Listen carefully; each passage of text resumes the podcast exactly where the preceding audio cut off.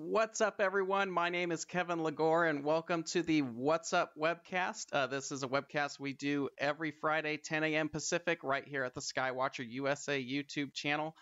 Um, we cover everything that has to do with the nighttime sky to what's up, what we can observe, to helpful tips and tricks uh, for your observing and imaging uh, outings. And of course, we also have a special guest on everyone uh, at the end of each month.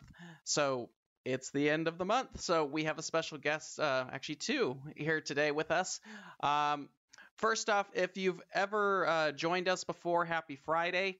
Um, we're glad to have you back. If you're just joining us for the first time, welcome. Uh, if you like what we do here, go ahead and subscribe to the Skywatcher USA YouTube channel. If there's a topic that you'd ever like us to cover, maybe we didn't catch something for you, um, or you want us to look into doing a topic, an episode on a particular topic, go ahead and email us at support at skywatcherusa.com and just title it What's Up. So, uh, Today, um, we're having some good friends of ours from Losmandy Astronomical. Uh, here we have Tanya Kennelly and Brian Valente are with us today. Um, if you watched last week, um, you might know we were supposed to have Alan Hale from Celestron. There was a schedule uh, issue on Alan's end, so we hope to have him on in the future. But we still have Losmandy here. They're awesome, uh, good friends of ours. So we're really happy that they were able to join us on such a last minute uh, scheduling. So I'm going to bring them on today. Um, at the end of the episode, if you have any questions uh, for them, we'll leave the Q and A to the end of the episode. So just hold your questions till then. Uh, but let's get started. I'm going to bring them on here. Um, so, and the computer wants to listen to me. There we go. So, let me open these guys up. So, Hello. hey guys, how you doing? Hi, Good. Kevin. Great. Happy Friday. Yeah, it's nice to see you guys face to face rather than like over the phone or something like that. It's been a while. So. Yeah, I it know. Yeah, we used to see each other quite a few. I mean, a few times a year. I, Yeah. especially if AIC was happening, or, and then um. Right. So, but Well, next year. starting- Yeah. So thanks for you know I know this was like a last minute thing, but thanks for you know stepping in and being here with us this Friday. I know it was you know kind of an unexpected thing, but um. So I usually start these episodes off the same question with everybody, um, and there's two of you this morning, so this will make uh, uh, it'll be fun to hear this because I know you both come from back, different backgrounds. But how did you guys get to the astronomy industry and working for Losmandy at this point? Ladies first. Yeah, but you All know what? You can do. I can cut to this, and you just want to talk into that camera. Okay. Sorry, this is the first time we're using the virtual studio, so we can do camera switching and stuff like that. But just go ahead. Okay. So I um I got a job at OPT, Oceanside Photo and Telescope. I'm sure everybody knows them. They're an authorized dealer of both of our companies. Um, they're great, very well known in the industry.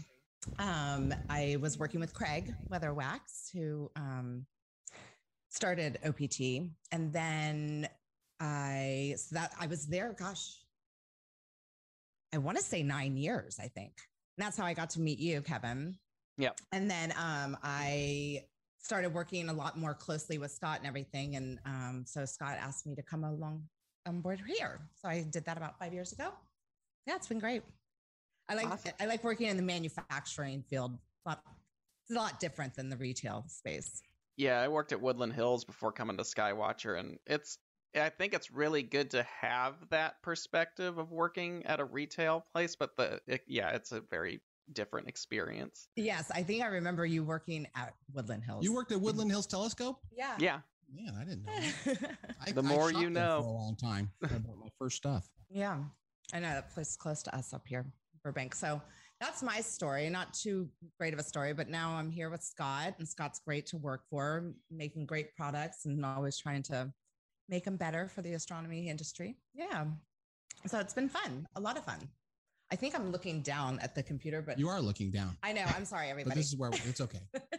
there's a lot I'm going on at in the studio. So. I'm looking at Kevin on the computer so I can talk to him, but I really should be looking up at the cameras. It's okay. So.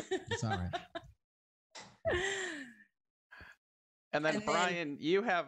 Or, I'm sorry, Tony, if you were still going on that. Oh, I know no, I was gonna Brian say, comes from a different Yeah, his is his is a lot different.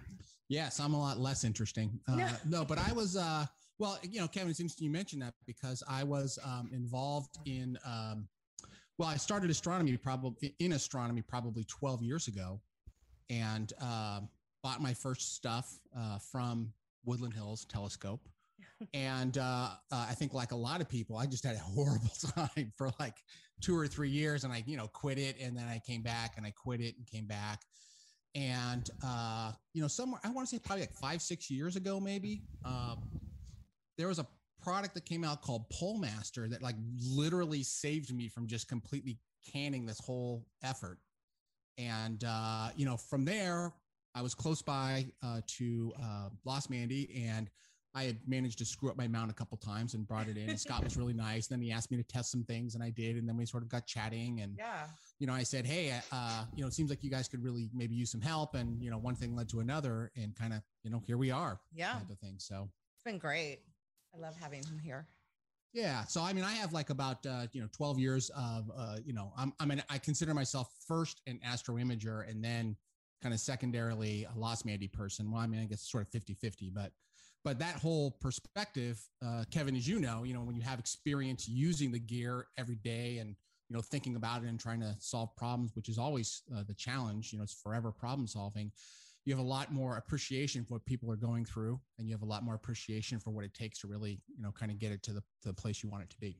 Mhm. Yeah, I, I can't tell you how many people I've talked to over the phone where it's like you're not an astrophotographer until you've yelled at your system um, a couple nights in a row, and you know, couple nights, man. yeah, at least you know you earn your stripes that way. So That's uh, right. you know, totally get it from um, being there should an be actual. belt like belt colors for astro imagers, like the you know karate and stuff. Yeah, You- You have a certain level of belt.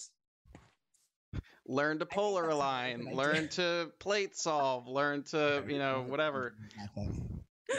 exactly. Yes, you get like a patch, like a brownie patch or something that you can put on your stash. Plate And- solving. Now, pole ma- I can That's know- I- actually pretty. That's I'm actually a pretty good idea. Yes, and then you wear your satch, and it's like you wear it in pride. I Yeah. like that idea. Let's start the patching. Oh Yeah, there we go. Patches. um, and I actually my moderators who are in the chat right here actually bring up a good uh, comment. Uh, for those of you who don't know, uh, Losmandy is actually owned by Scott Losmandy, Los Mondi. So I know he's floating around usually there. Um, but just Yes. if if you're aware of that, so um, I might be able to get him on. I think I will. we'll try the to bait I- him later. So, Yes. Yes, we yes. asked him nicely, and we're going to threaten him later. So yeah. Sasquatch, unicorns, Scott That's Los right. Mondi. So- yes. Um, yeah. So if you have any questions for him, he'll put you on towards the end, I think, which will be fun. Yeah, Jeff, my boss and moderator right now, is saying we should call him Astro Sashes. So Astro stashes. Astro Sash, Sashes. uh, your your I- idea see? of the uh, I think I think it's gonna I think it's gonna catch on. I'm leaving Losmandy to make Astro patches for the Astro patches. Yeah. yeah, but just so you know, the bra- brownies were like the it's like the, that's the girl thing, and then there's Boy Scouts or Cub oh, Scouts right, and the Webelos, eagles, right? So like the eagle. Yeah, yeah, yeah. you'd have to do like one of each, like a brownie patch, and then the eagle, the uh, Cub Scouts, the Boy Scouts, yeah, Boy Scouts or whatever whatever. Yeah, I'll, I'll just make up my own scout.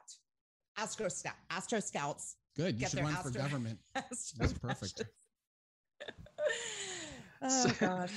So um, I know Ta- Tanya's been working at Losmandy for well, you both have, but you've got the you've been there a little bit longer. You know the the history of Losmandy a little bit because I know it actually used to be in Hollywood in a very big machining area, and then you guys moved. So- Right. Yeah. He um, was in the, he was in Hollywood. That's where he started. It was just a Hollywood general machining. It was just a machine shop.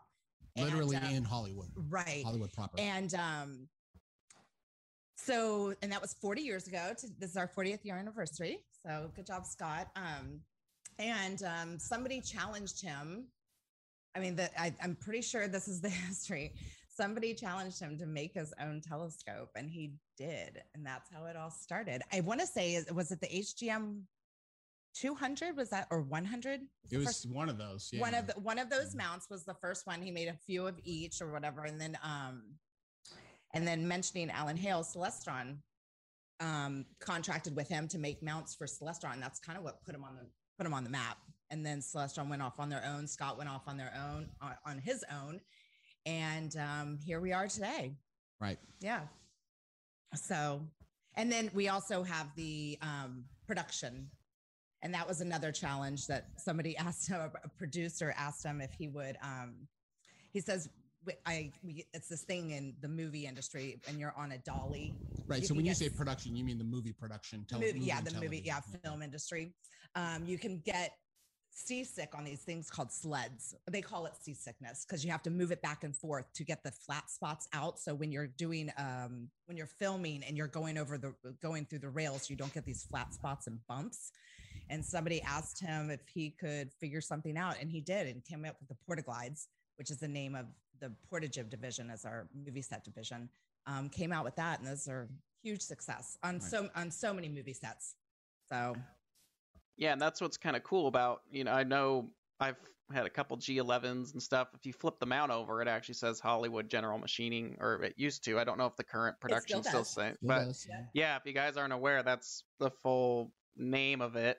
And yeah, you guys do a lot of work in the Hollywood area with the Porta Jibs because I know you've been on several productions. And if they follow you on Facebook, sometimes I know you post about where they do pop up in the the yeah, movie industry. yeah, we yeah a lot. I mean, we on a lot of TV shows. I know we've done a bunch of the Mission Impossible, Girl on the Train. A lot. Of, there's a lot of movies. It just goes on and on. Yeah, so it's a lot of fun. It's fun to have both. You know, it's like I try to figure out what hat I'm going to be wearing that hour. If that's I'm going to be doing film stuff, or if I'm going to be doing astro um, photography stuff. So it's kind of fun. Mixes No, it up a little Right. bit. But but I just want to say the because we get asked this question sometimes, like you know, which which side of the business is big, kind of what what takes up most of our time, and I would say far and away, Losmandy astronomical is just a. I mean, it takes. God, I don't know what the number is, but like ninety percent of our time. It's just a Right. really, really It's- crazy number. Well, it's it's so much. I feel like it's a lot more involved. You know, the Portaglides are just a couple of parts. You know, uh, our mount is 96 parts that we machine in house. So it's Yeah. it's a lot involved. So And that- that actually brings up a good topic. So I'm, you know, Skywatcher, we're a mass-produced company. I know you guys do mass production, but you're one of the few companies that are still based here in the U.S. that machines all of it. So that's kind of a cool thing that if you guys weren't aware. And then your mounts are actually really interesting. I mean, they haven't changed much over the the history of the company, but um, I know some of them you've added things to them where you know like the maybe Brian. I know you do deal a lot with the technical stuff, but you guys have you know the motors are spring loaded now and they crack on the right ascension to where you can pull them apart for transport and stuff. Right. But um, are you able to kind of tell us a little bit about how the mounts have evolved to you know especially with today's modern day imager? Yeah. You guys have added a lot of features for that. Yeah. So, you know, as you pointed out, um, you know, it's uh, it's completely made in the USA. Uh, all of the, I mean, we literally, so we kind of the shop itself is uh, kind of in two parts. There's the the area in front where sort of the offices are and the podcast studio where Tanya works and things like that, and then there's the back, which is literally just filled with machines and people running machines. I feel like it's 24 seven, but I mean, it's like all I the time. wish, yeah. I mean, I'm surprised I don't hear them right now. I think we got pretty good mics yeah. but um so we do it all here right? And we do it all in, in the us and if we need more parts we just sort of go back there and say we need to make more parts. Um the the basic the basic design i think is largely unchanged uh, Correct, since even the celestron days which is interesting because we literally get people in uh who have like a 1995 Oh yeah. 2000 mount and we can actually upgrade them to the latest version of the mount with all the the accessories and things so that's something that's a little bit unusual uh, for us because we have control over all of all of those pieces we can figure out how to sort of keep people's mounts current without doing the just complete replace Right. uh, Yes. You don't have to thing. completely replace your mount. um, but you know, aside from that, we have over the years added uh, a number of um, uh, features that are really kind of specific to astro imaging. So we started with the um, you know the one piece worm block and the precision brass worm that just makes the RA tracking uh, better. Uh, we added uh, the tucked in motors, uh, which was a very uh, important um, kind of accessory. And I personally suffer from this because I smashed many, many. Mo- that's actually we and got. that's why, yeah, that's the main reason why Scott wanted to do the tucked motors because of things. Like yeah, because things you know things flop over and then they, the motors get smashed. But it, it actually gives you additional tracking time uh, past the meridian, which I, f- I found to be quite handy. Um, because the meridian, of course, is you know the, the sweet spot of the sky where we want to you know really maximize our time. Uh, and then we added, uh, and I was sort of involved in the testing of the spring-loaded worms that allow us to not worry about uh, uh, biasing the counterweight and so forth. And uh, and it's really just kind of all come together as a really nice system that's get some very very solid performance. And I would say, I mean, I don't know what the number is, Tanya, but I would say probably 80 or 90 percent of the people who use our mounts, or at least buy them today, uh, buy them for astro imaging. I would think so too. Yeah, we used to have the older version, the stepper motor version, which you can still do astrophotography with, but you didn't have the ability to hook it up to computers and Yeah, all that you stuff. couldn't do a right? go-to, to right and the go-to so um it's pretty much the we don't even sell the standard anymore because we just didn't invest in any longer but um so now we're just doing the go-to and because the demand for the other version just wasn't there any longer We're in the same boat. We get people every now and again. We'll have someone ask. It's like I don't want an equatorial with go to on it, and the reality of it is when you're running companies like ours and Losmandy, you kind of got to go with where the main trend is, and it's hard to accommodate older hardware, but it's only going to sell here and there because if it's not going to sell great, it's just sitting collecting dust and exactly. it's it's not moving and keeping the company going. So I'm I'm sure you guys get it like we do every now and again. It's like, why don't you have this anymore? It's like, well, it just doesn't make sense for us to stock it anymore. So well that's good to know that that we're both kind of in the same boat yeah but yeah with all the technology and everything today you know um, scott's been really focusing just on the astro imaging side of it, everything with brian so because brian i mean brian lives and breathes astro imaging i feel like because you've got your observatory down in chile also that you have Yes, i mean true. and you get some amazing images and just do a lot of work down there so Yeah, so I- I, I think Kevin, like you, right? I mean, uh, I'm not, I'm not just, uh, I just don't only own Losmandy stuff, uh, and of course, you probably don't don't just own uh, Skywatcher things, but I have a, uh, we have a remote observatory, or I, I, my partner and I have a remote observatory in Chile. It's on an astrophysics mount. It's a big. We're just installing a 20 inch plane wave down there, and uh, you know, it's just it's a completely different experience, um, and you learn a lot from them. But I will tell you, all the stuff that I learned doing astro imaging in my driveway was essential to figuring out how to make these other ones work. And I think that's probably you know true for you too as well, right? yeah, I I have Paramounts and I've had Losmandy mounts and I've had access to APs. And when you work in the telescope industry, it kind of just you get access to things like that. But Yeah. I think it's important for people to understand too is, you know, at I I'm sure it'll go through people's heads when they watch this is, oh, well, of course you have a plane wave and an AP, and of course it just works, but that's not actually how it works because you astronomy isn't one of those hobbies that you just throw money at and suddenly it works. I mean, you have to have basic understanding of how all, not even basic when you're talking remote because there's especially in Chile there's there's no room to screw up at that point because no one's there to fix it. So um, it's important where you practice in your backyard and eventually if you at one point maybe you will have the ability to have a remote system which is awesome. We have one too.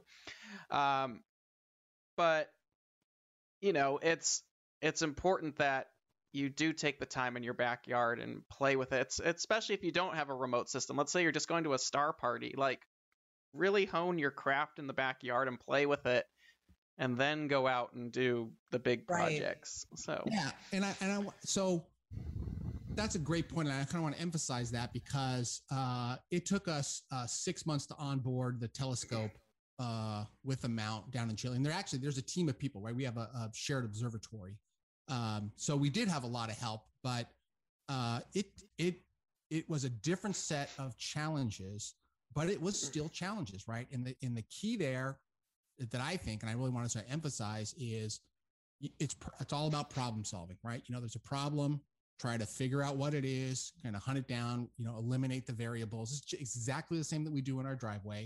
Mm-hmm. And all the stuff that I learned in terms of guiding and setting back focus and you know all the it seems like really simple um plug and play. I, say, I want to say like dumb stuff, but like you know, sort of beginner stuff. And it really isn't. It's all it's all exactly the same stuff. You know that whether you're working on a, you know, this quarter million dollar system, or if you're working on you know the five hundred dollar you know Skywatcher Adventure or something. You still like have that. to factor in everything. It's all it's all the same stuff, right? So it's it's it's part of that learning path, right? It's a very learning centric kind of uh, hobby.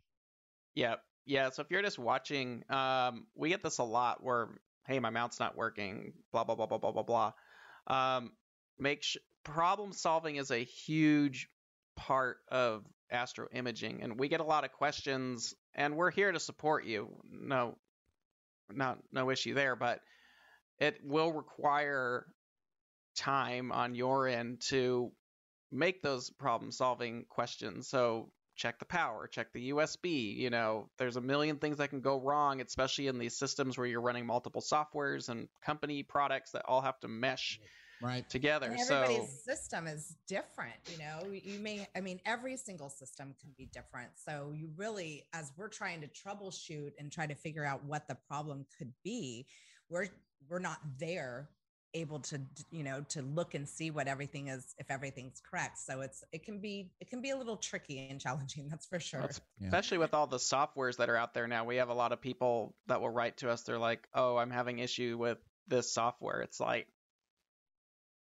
yeah i don't know there's you know there's Nina, there's Stellarium, there's EQ Mod for us, there's SkyX, there's right. Prism, you know, and they all work in their own unique way. So if you have right. software, don't call the telescope company because they probably don't know just because it's not our software. So it's hard to know how it's going to mesh yes. with everything. So, yeah.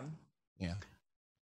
I'll have to talk to you more about your remote setup. I didn't realize that was yours like you're part of it. So I I've seen it. It looks cool, but I have to talk to you more about that. So, um, what I think's really cool about the current Losmandy mounts, and I I remember when Tanya, you were there when you guys unveiled. I think it was NEAF a couple years ago. Um, I don't know if Brian was officially part of the team yet, but where you actually have the ability to upgrade your mount by simply getting an adapter and putting it on a larger right ascension uh, piece.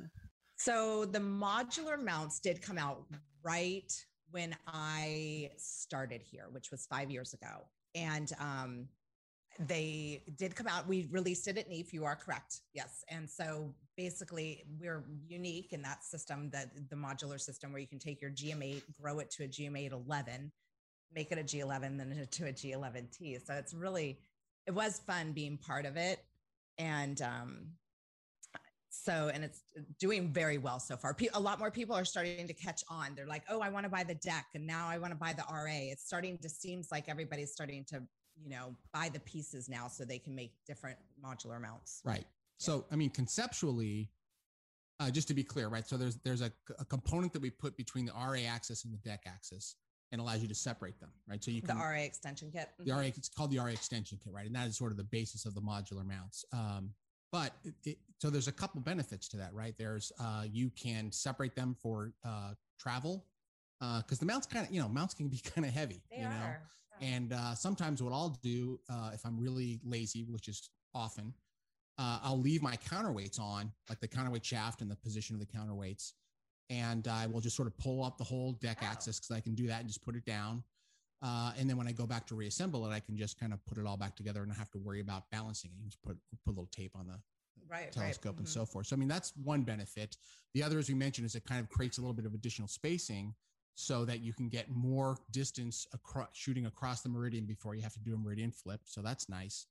And as Tanya was talking about, we sort of now design these uh, axes in such a way that you can swap out one axis at a time. So you can go from a uh, like a G a G11 axis to a G11T axis for for more weight capacity. You can swap out the the uh, G8 deck axis for a G11 deck axis. So a lot of folks who are starting out uh, and just don't want to don't have a lot of money, maybe want to start with a simple one, or maybe have just a t- small telescope. they can start with that and know that they only have to buy pieces of it as opposed to a, a completely brand new mount. Right. Great. Yeah. Great explanation. I remember when that came out and it like blew my mind. It's like, how has no one done this before? Like that's such a great idea where it's just, it, you know, because we, our designs, the way we do, it's like, oh, you need a bigger mount. You just need a bigger mount. Right. Um, right. Where you guys, it's, it's kind of ingenious where it's just, oh, well, just buy the larger right ascension and just psh, done. Yeah. It's like, oh, well, that's awesome. So, that's come out with some great ideas. I mean, there's been a couple things that haven't been so great, you know, but that's part of the process. So yeah, they're not. We have rooms of stuff at Skywatcher that weren't winners, so yes, exactly. so it just it happens. But yeah. um, can't be great I, at everything. What I um, we That's get this question a lot, so I don't know if you guys have approached it or thought about approaching it, but you know, on the modern day mounts, the demand for through mount cabling and built-in hubs and stuff like that has come up. Have you guys thought about doing something like that, or is it something that you've kind of navigated around? Or yeah, um, it's a good question, and we actually uh, I think we talked about this on a, a, podcast episode. So Losmandy has a podcast. It's called Live from Burbank. Yes. You can see it on YouTube. But um, so you know we have looked at that. Uh, we don't do it currently. We don't do either of those currently. I mean, uh, we sort of like the notion of through the mount cabling for like the uh, motor cables uh, and it makes sense and i think we're just trying to figure out the best way to do that because you know we have things like the uh, ra extension where you can sort of separate them out we really need to sort of think through that and make sure that it's gonna it's gonna work correctly mm-hmm. um, the usb stuff i'm not so much a fan of honestly because i have seen uh, you know, I'm like everybody else, right? So I'm on cloudy nights and lots of other places, and I have just seen a lot of issues where people, if if the the USB cable stops working, or there's interference, or the hub goes down, I mean, you're kind of SOL. I mean, you're straight up just like a lot of I hear like you know, return it to the manufacturer, and I'm thinking like I'm going to return my mount to the manufacturer and be down for weeks or months awesome, for right. a USB cable. Like, not a not a huge fan of that. I mean, like Scott has said, nothing is off the table with him. You know, he will always think and try to grow the mountain stuff. But um, as of right now, we feel like we're okay with non with the non through the mount cabling. Yeah, because we on our EQ8 that we have out now, this is our hub board. Oh, um, oh, nice. But yeah, it's that's the thing that's the thing that sucks about it is the more fun stuff you pack into it, it's just the more moving parts you've got. So if right. this doesn't work, we have to fix that. And not that it's a common issue all the time, but it's just what I've always yeah, it does happen, especially with electronics. It's oh, just oh, yes. you know um what I really have always admired about the Losmandy mounts, and I tell people this all the time, we recommend Losmandy all the time. You know, we get people are like, I'm looking for something like this. It's like, well, you'd probably want to go here then. Um, and you guys always take care of them. But what I think's cool, probably better than any other mount on the market, is yours has the concept of like an old car where it's like, hey, I need to fix this or I want to do this. Boom, there it is. You get the part, you do it, and it's done. Where, you know, a lot of us and, you know, these really high end imaging mounts, it's kind of like, great, I've got my Acura Ferrari at this point. I need that particular screw, and you know, it's got to go back to the manufacturer to do work on it. So you guys have a cool workflow where it really makes it easy to, you know, you guys just stick to your guns about what your products yeah. are good at. So yeah, I mean, uh, so I, I think there's two parts to that. One is kind of like it is built that basically, if somebody wants to be able to take it apart and fiddle with it, or we have some people customizing it. I mean, they can absolutely do that. Um, the second part, which I would say is probably equally valuable, is we have a very vibrant customer community in our user groups with people who have done this, right? And uh, offer tons of advice. You know, we have some people we have uh, th- uh, some third party sort of modders and repairers throughout the world who uh, offer excellent support for that kind of stuff. I mean, we will sort of explain how the mount works and things, but if you're going to sort of drill new holes and try a new uh, go to system and put it in there, you know, there's only so much that we can do because we're not familiar with that, that type of system. Mm-hmm. Uh, so, you know, we're just, we're, we're, we appreciate what people do. And, you know, there's just, a, there's a great way the mount enables you to do it, and there's a bunch of people who have done it. Whatever you're thinking about, chances are someone's done it before, and Oh, that's yeah. a great way to you know get some knowledge there. Mhm. And I know going back to the USB thing, there's so many good options now for cable management. You know, Pegasus has their power boxes. Uh, you have Yeah, like the those. the Eagles from Prima Luce. We have Right. one of those. You know, there's so many good options now to where you don't really have to incorporate USB into your mount at this point, um, or a, a whole hub system because it's easy to just add it when Right. when you need to do it yourself, and then And then as technology grows, if it needs to be replaced, you just replace that box instead of having to replace the entire mount. And I'm sure Brian's well aware USBs are just the most finicky freaking cables on earth at this point. So, Yeah, I've heard that as a horror show. Uh, probably you do too. I'm a little bit more direct, but I mean, look, the, the, the I, what people want, which is to you know have simplified cable management. It we all agree on, right? I mean, I'm sure Kevin, I'm sure you agree with that, right? It's a, we love that idea, uh, and we have to balance it with this the reliability that comes from a piece of fairly sophisticated machining and electronics that you leave outside all day long and all night long. You know, you don't imagine taking your uh, you know high end Mac and putting it outside. You know, four, five, six months a year. I mean, it's just it's it's not the same, right? So absolutely, I agree, and uh, I love uh, the Pegasus PowerBox stuff. They have a bunch of different versions, right? I mean, I use those all the time. Uh, you know, fortunately, uh, the Losmandy Gemini, which is our go-to system, the astronomical computer, has also Ethernet, which I think is a huge uh, uh, win for connectivity and keeping things simple. But you know, as you pointed out, it's a great idea, and every approach, whether you have it built into the mount or you do it separately, uh, has some some pros and cons to it. You know.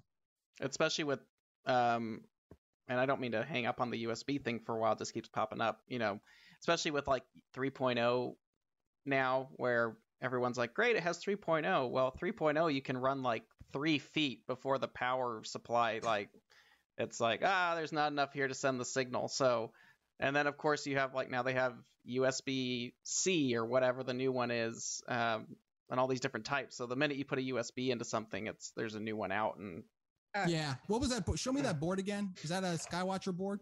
Yeah, this is on our EQ8 uh, board. I'm gonna hide some of our proprietary stuff on there, so I didn't actually take a picture. I was that's all right. So I'm sure someone you know has bought one and taken it apart, and there you go. So Oh yeah. that's how it works. So, well, yeah, no, I, I think it's cool that it's you guys have implemented a lot of neat things, and I know I've talked to Scott before at trade shows where you know, like the universal dovetail plates, um, Right. where the thought is just put more holes in it. So, and it, It'll eventually line up with one of the with That's some of the rings or whatever. I you- call it the Swiss cheese plate because it's just, you know, It's a good we rec- for it. yeah, we recommend them all the time. So you should get a shirt made that just says, you know, Swiss cheese plate, and it has the just the black and white diagram of it. You start the Swiss cheese plate. I'm gonna start the the, the patch the patch sash, the Astro patches sash.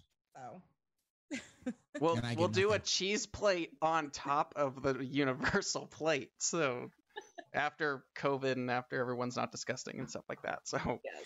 um but no, so it, I we recommend the DUP plates all the time because Oh. they match everything. So Pretty much, yeah. If you have that, I mean, if you you know, a lot of people have multiple telescopes. It's gonna fit on all of those if you need it. You can just take. I think I have like inch- six of them laying around, seven and Yeah. 14s. Yeah. And yeah, if you need a universal plate, just get a Losmandy DUP 14 and don't ask what it'll fit because it'll pretty much fit anything. So Yeah. one Yeah, plate to rule them all. So Tanya, the the the Losmandy D plate is in fact kind of the industry standard. It's one of the two, but I mean, it's kind of like the The, thing, it is. right? It is the standard in the industry, and that is Losmandy. Scott did invent that. He invented that standard. So another Right. Huyat, so it's sort of the Mr. it's the D plate, right? I mean, and lots of people sell versions of them now, but uh, it is a is a certain thickness and width and all that that uh, they should be interchangeable. Right. Most mounts now, which you know, I think all of your mounts are V and D series. Most of them are all dual saddle, so you can either use it with Yeah, the V series. much all of them. Yeah. So That's where the D came from on That's the D right, Mr. plate. Losmandy. I don't know why it's called D. I don't know how it used to be like. I think it used to be called a Losmandy style plate, and then everybody came out with V series and D series. Yeah. Yeah, the so- D I know. stands for Swiss cheese. Just- Why is it not the L series? Los right? Mondi. Yeah. Why isn't it called the L series? The S. I don't know. Yeah. Scott is. I don't know how it came out. I, I, I don't even know if Scott actually standardized that word D series. Maybe it was just somebody in the industry. Who knows? Yep. Goes Yep. back to before my time. That's all right. In the astronomy in the astronomy world. Um, so I know we're getting. We have some more. Let me see here. Let's, Should we try to If you- scare up Scott? Yeah, I want to try it. What time is it? it's Okay. 10:36. Do you want me to try to go see if I can get him? If he can, you know, I know he's there. So Scott! He's way in the back. Oh, is he like He's super far way, back there? way back. Like I would Do have you to want go me to get go him. get him, or you want to go get him? Um, you why don't you guys talk more astro imaging stuff? Maybe think. Well, I'll go grab him. Okay. Cool. I think it'd be much more interesting. Okay, than me when it comes but don't take don't take your. uh I know. Yeah, there you go. Yeah, don't walk off and be connected to the computer. Right. Technical difficulties. Please stand by. Just so. I get some Uh, on the screen. So, is there anything um, from Losmandy that product wise that you find is surprising that people don't know product wise or something that you think more people should know about? Well, uh, I, you know, there's one thing that comes up quite a bit uh, as a surprise to me, and that is, so we're known for the G11 mount, and that is kind of like our flagship mount. It's uh, the weight capacity I think is 60 pounds imaging and 75 pounds visual, and it's actually it's actually 60 pounds. It's not like 50 percent, and it doesn't include the counterweight, right? So, um, and it's and it's a you know, it's kind of like the when you think about Losmandy, people basically think about the G11. But you know, we have the the G8, uh, which is the uh, kind of it's identically machined. It's not the same size, but you know, you look at them and you say like these are clearly, uh, you know, brothers or sisters to each other. And then we have the GM811, which is the G11 RA axis with the bigger worm gear and the, you know more precise tracking and everything. And then it has the G8 deck.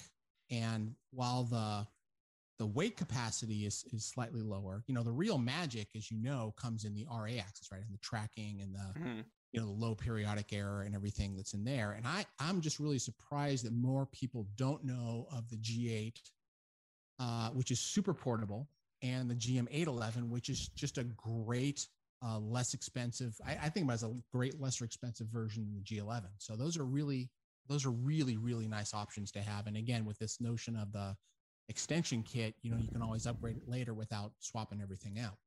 Yeah, and then if you have a G11 and you want to go bigger, you have the Titan Right Ascension, which is big. And you Yeah, guys so don't you guys don't make the Titan itself anymore, but Yeah, we so so for the moment we have uh, I mean basically it's not that we stopped making it it's just there's such demand for and, and you guys I know this but you know just such demand for kind of entry to mid-level uh, mounts that we are you know we're already weeks back ordered and it's everything we can do just to, to try to meet the demand of the G11 and the you know the GM811 and so forth. Mhm. Uh, but we do have the G11T, uh, and that is the Titan RA axis. Because again, that's the magic, right? That's where all the, the good stuff happens.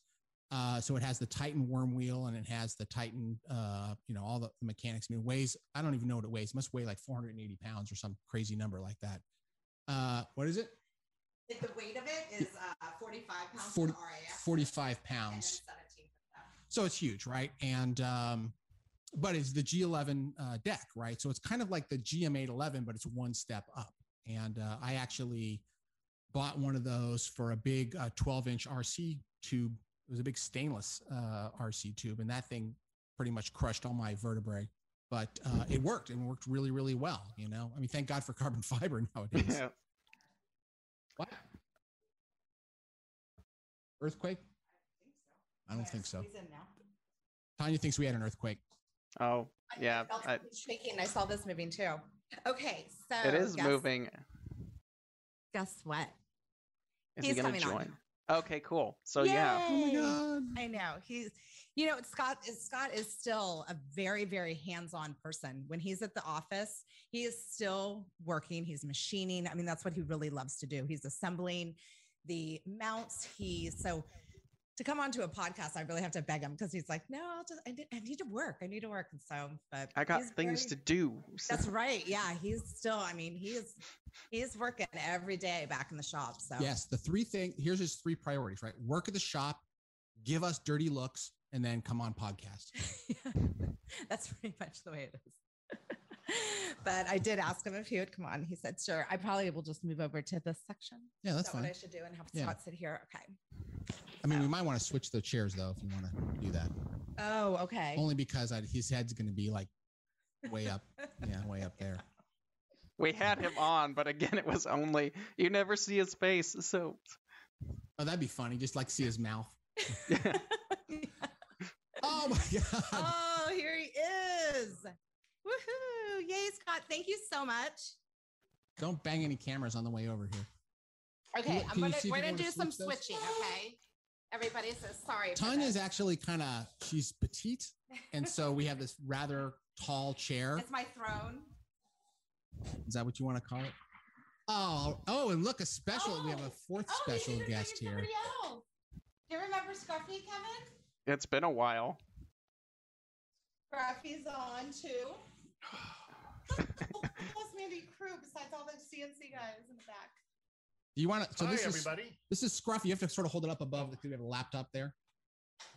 See, Scott, if you see, that's how we look. So you have to sort of hold. Oh. Yeah, yeah, there you go. There. There's This is Scruffy, our shop cat. Oh, scruff, scruff. of course, in matching Losmandy Black. So Yes. yes. Only way we get them. there you go. so thanks for coming on. I know you're busy and you've got better things to do than sit here and chat with us about things. But we were supposed to have Alan Hale on today, and I know you got your a big boost um, from when you were working with them. I was curious if you could kind of take us through that early era of Losmandy, Going what? How far back? or how you started it, and then of course you met up with Celestron, and it kind of went off from there. So Yeah, I started doing mounts back in 80, I'm just trying to make sure we can see your. You're okay. You're okay. 86. And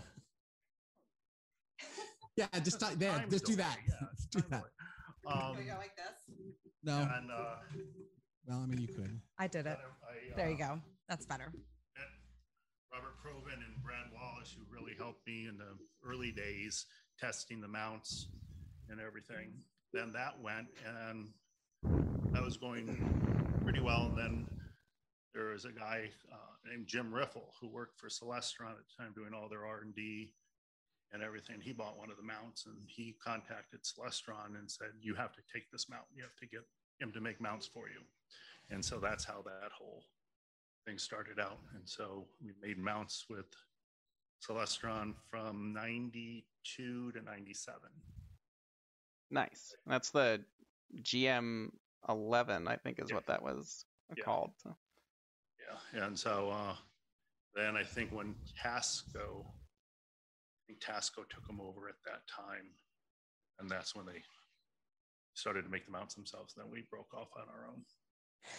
Now, did you make the GM8 for Celestron also? Yes. Well, it was a G9. It was called. That's what I thought. It was called a G9 for Celestron. But now we the G9 is our version, or is the Celestron version of a GM8. Right. So it used to be the G9 Celestron, and then we we became a Losmandy product and became the G8. no, it was a G, GM8, and then they took that over. Oh, okay. They said we have to give it a different number, so it's not the same as what you have. Oh, I got you. They went up one.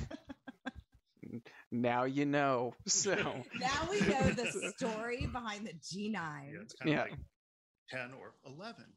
yeah, got to crank it up to 11. 11. Well, that's um, it's called a G11 because it Well, paired with. with the C11 at first, and then we increased the bearing size inside the mount, and then they put it with the 14 inch. So there was no G14. Well, they named it G14, but it was never actually put on the product. So if you have a G9, that's the history of the G9. So I've had people ask before, we're like, oh, is a GM8, G9? It's like, no, they're the same thing. Yeah, much. So, Imagine, by the way, imagine my surprise coming to support. I'm like, oh, it's the same. Oh, okay. I know Brian's like, um, I'm getting questions about a G9. And I'm like, it's the same thing. Yeah. So and then you made some early mounts. There's a, they're rare, but there's the GM100, 200, and the 300, which is like, there's a Really 300? rare. There was two of those. made. Oh, I didn't even know Two- this. Two of those. Wow. One went to JPL. The other one is, I think, now in Canada. yeah, there's a club that owns one that I've seen. So Oh, wow. They have like a 12 inch Newtonian on it. It still looks small. So Yeah. big. That's neat how you the know where was, they The go. thing was way too big to make. So after a couple of them, it was like, forget it. yeah. Oh, I want to see a picture of one. I've never learned I'll something to new every could day. dig one up. I think I know where that post is. I'll have to find it and send it oh, to you please. guys. I so. would love to see that. I know we're It's sitting like- like we're off our own podcast here. like a light blue color or something like that, but it's it's big. So Beautiful. Um so this is the time where we generally open up Q&A. So if you're watching and you have questions, I know there's like 40 something of you floating out there. I know there's one question right now. Um either Scott, Tanya or Brian. Um is the GM8G usable at the equator um, at 0 degree latitude um, including not having counterweights? Oh, okay. Can you use it at zero degree latitude without the counterweights hitting anything? You'd have to rotate it so it's not over the leg. Could you use the pier extension? Yes. Oh, you can Yeah. do that too. Yeah. Yeah, why, that's what uh, that's what uh, Brian does. He uses a pier extension on his G11 to get it to raise up so it doesn't hit. I Right, but I, I mentioning think I think Scott's point is, you know, normally where you, where you configure the counterweight bar, it, the one of the three tripod legs is immediately beneath it. But you don't actually have to do that. You can actually take your tripod and rotate it by one sort of connection and have everything exactly the same. So we're just talking about just a sort of a minor. So there's two different options. The pure, yeah. So okay, Yeah. I did not know that. Yes. Thank you. That's good from zero to 67, 68. That's go. that goes for all three of the mount. Well, the the GM8, the GM811, and the G11 current version of the go-to mounts um, is zero to 67 degrees. The G11T is a different different um, degrees. So There you go. You're so Uh, tall. I got this throne. for- Scott, I mean, Scott's like the tallest guy here by far, and look, he looks like the smallest guy. He's looking at us. It's all that Hollywood magic trickery. That's So- right. um, one thing, if you guys have never been to the Hollywood General Machining shop, it's I mean, it's like a museum half the time. Like the ceiling in there is all copper, like the Western style stuff.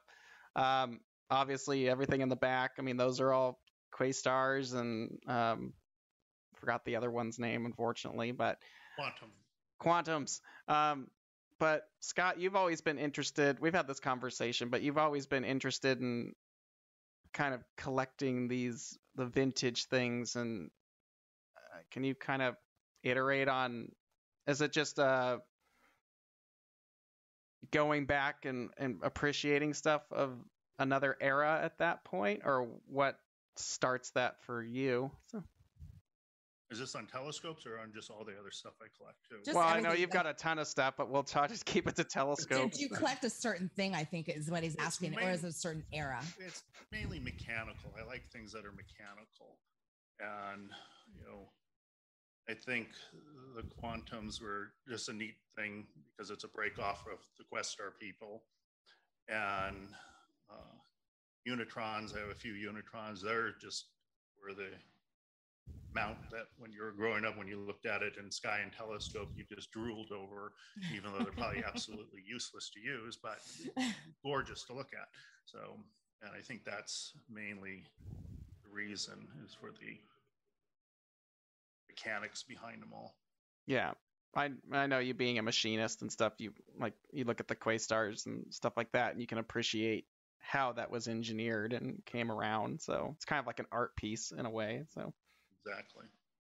um, Jeff Yes. Simon, my boss, for those of you who don't know him, um, what are some of the Hollywood projects that you've worked on? Jeff wants to know. So, You know more than I do on it. I know. I, you know, a lot of times, okay, when you go into like Hollywood projects, a lot of times you'll say, What is this going? You know, where is this going? And sometimes they have to be a little bit quiet about it. So you're not always able to know until three years later. But some of the things that I can t- say now that we have worked on, uh, we've done Mission Impossible movies. Um, we did The Lion King with Jon Favreau in a very in the animated one. Uh, we did the Mulan Disney movie that was done down in Austria. Um, Girl on the Train, which I mentioned earlier. I mean, it just the list goes on. And this is just um, that's port the portaglides that I'm talking about. But we also make jib arms and dollies. Actually, um, the Lion King was done on our dollies, um, but the jib arms those are also done in the studios and really popular right now since the pandemic. Everybody had to go to a very very small setting, so the porta jib arms became extremely popular this past year.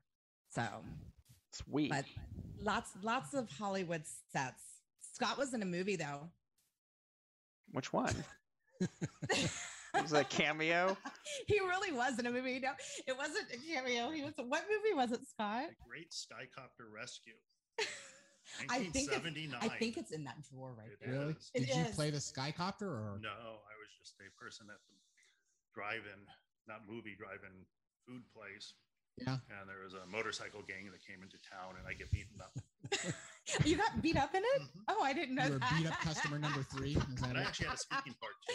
i really want to see this now the video is here but I, what is it on vhs Yeah. it's on vhs so i'd have to find a vhs tape, tape player so i'm sure there's one out there somewhere Good machine one. So Can we talk? By the way, can we talk about our our new friend who's going to be joining us later next month?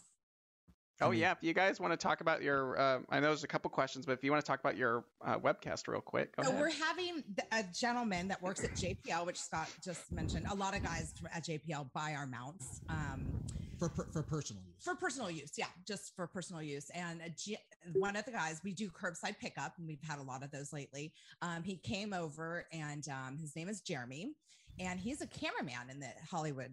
Uh, he's a union guy, and um, but he's very, very, very much into space and astronomy, and that's why he was buying one of our mounts. Um, he is the cameraman for the helicopter Ingenious on Mars. Ingenuity. yeah. Ingenuity, ingenuity. So he will be on our podcast next talking about being the cameraman on Inge- say it Ingenuity. Yes. yeah, the dr- the, How the cool. Mars Yeah. drone, right? So that's pretty. I, I he agreed to do it, and I'm we're And- so excited. And where can people check out your your podcast, webcast? Um, is that on YouTube? Yes, it's on our YouTube channel, the Losmandy YouTube channel. yeah, so that's youtube.com slash Losmandy. It's very simple. Yeah. There you go. Fun. Yeah. Uh, so yeah, go check that out. And they've got a bunch of cool stuff up there too. I'll have to go watch that one as well. yeah, Um, be next month. couple questions from the audience. Uh, which Losmandy rings do you recommend that can accommodate two optical tube sizes? Uh, our ED80 and the 102 Mac. Both of those have probably about 100 millimeter, 105 millimeter OD. Um, what Yes. rings would work? 108s. You could probably squeeze it. No, Yeah. I've had a ED80 and a 108 set, so I know that'll work. So, so there you go. If you need to order them, call Tanya and talk to them. Mm, mm. Or go online to our online store. We also have an online store, DVR 108. is the part Yeah. number. Yes. By the way, that's a classic Scott answer, just like 108. Yeah. That's it. yeah. That's all. That's all you get. I'm sorry, wait. 108. I, every time I call there, it's like I need to talk to Scott, and it's just like usually everyone's like, everyone else I call, it's like, hey, how you doing? And you call Scott, and he's like, hey.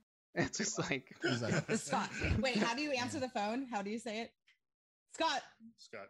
Scott. Scott. Scott's a great guy. He's fun to work for. When especially when you get him like talking and stuff in his elements. He's a lot of fun. are we entertaining or just digging ourselves into a hole? I Yes. Probably a little bit of both. both. Um, what is the highest capacity uh, mount for AP that you guys have? Mr. Astro Imager over there. Well, that would, I mean, that would be That'd the be the Titan. G11T. Well, it'd be Well, the Titan, right? I mean, the, of the ones that we are making right now, uh, or sorry, to actively manufacturing is the G11T, and that is 75 pounds uh, imaging, and that's that's just for the instrument. That doesn't include the counterweights, and it is actually 75 pounds, not 50 percent or 75 percent or some other. You know, I've heard some of those equations, right. and then I think it's like uh, 90 pound visual. Yeah. Yeah. So I mean, it's, it carries. Scott's numbers are conservative, conservative, I would say. But Yeah, I've well, seen- those numbers yeah. we've actually seen. Wait, what was that picture that we saw? Like a C14 on a GM8. Didn't Oh my see- god. I think it was like a C14 or a C11 We've or had something. a couple people uh, with C14s on a G8, and we're like, "Don't do this." but they do, and they But were getting do. amazing images. It was insane. So I've had a C14 on a G11 and it works. It's just it feels like it's too much. But Yeah, a GM8 would freak me out. don't that. yeah, we don't recommend it, but it is your mount. So and your tube and your money. yeah. um, does Los Montes sell G11 with stepper motors? Not anymore. Not, yeah. They're just the servo ones now, right? Yes. Now you can't. Now, I, so something I just wanted to point it out, which which we actually just had this discussion about, um, because the stepper motor, the digital drive system is a push to, right? So you sort of the idea is that it's very simple. You just kind of move it and point it at things, and then it will just keep tracking. Um, so although we don't make the digital drive system anymore, uh, you can slightly loosen our clutches on the Gemini, the go-to system, and use it like a push to, right? Yeah. So although we don't make that uh, version anymore, you still can sort of effectively have that with a Gemini system and you know get sort of a go-to system to boot. Correct. Yeah. The go-to system, um, you don't have to use the go-to system. Like you said, you can loosen up the, and Scott just told me about this because we did get a couple, we get a couple calls still about the stepper motor version. Um, and we don't, but if they are looking for this, a stepper motor version, I mean, it's four seventy. You can't you can't mumble on them. No. Everybody Okay. hears that. Okay. um, so yes, so you can use it as a push and track. You don't have to use the go-to. And then if you actually advance into other reasons, you already have the go-to system. It's already there. So you can just move move over to and use the go-to. Yeah, you just don't have to do the alignment. You can just let it track. Yeah. Yes. Cool. Um, well, we're running out of time. Uh, thank you guys for spending the morning with us, and thanks Scott for making your appearance. Now you can go Thank you. back in, into your comfortable Thanks for world. having us. Um, real quick, uh, for people who are watching, uh, we're gonna have uh, end of June. Um, so this is a couple months out at this point, but we have to do an episode that's going to be pre-recorded due to time zone differences. But we are going to be uh, have brother Guy on. Um, he is the head of the Vatican Observatory, like globally head of the Wow. Vatican Observatory. That'll be Um, a good one to watch. and he's going to do it live from the Vatican in Italy. Um, so we have to pre record this. This is for the last Friday of June. So if you have questions for him, write to us at support at skywatcherusa.com because we will have to pre record that episode. It will not be live. So just as a heads up. Um, and then, of course, if you want to watch the uh, Losmandy uh, webcast, they got their JPL guy coming on for the helicopter. It's going to be awesome. Check out their webcast. And um, hope you guys have a good weekend. Thank you, all three of you, for being here this morning. And uh, pleasure. Yeah. thanks. Thank you. Thank you. um, we'll catch up with you guys uh, soon. So Okay. take. All Well, thanks guys. so much, everybody. Have a good day. Bye. So um, that's pretty much it for this week. Uh, thank you very much for everyone joining us today, and uh, we will catch up with you guys next Friday for the What's Up webcast. Uh, thank you very much. Have a great day and take care. That's good that people had questions for you, Spot. Mhm. I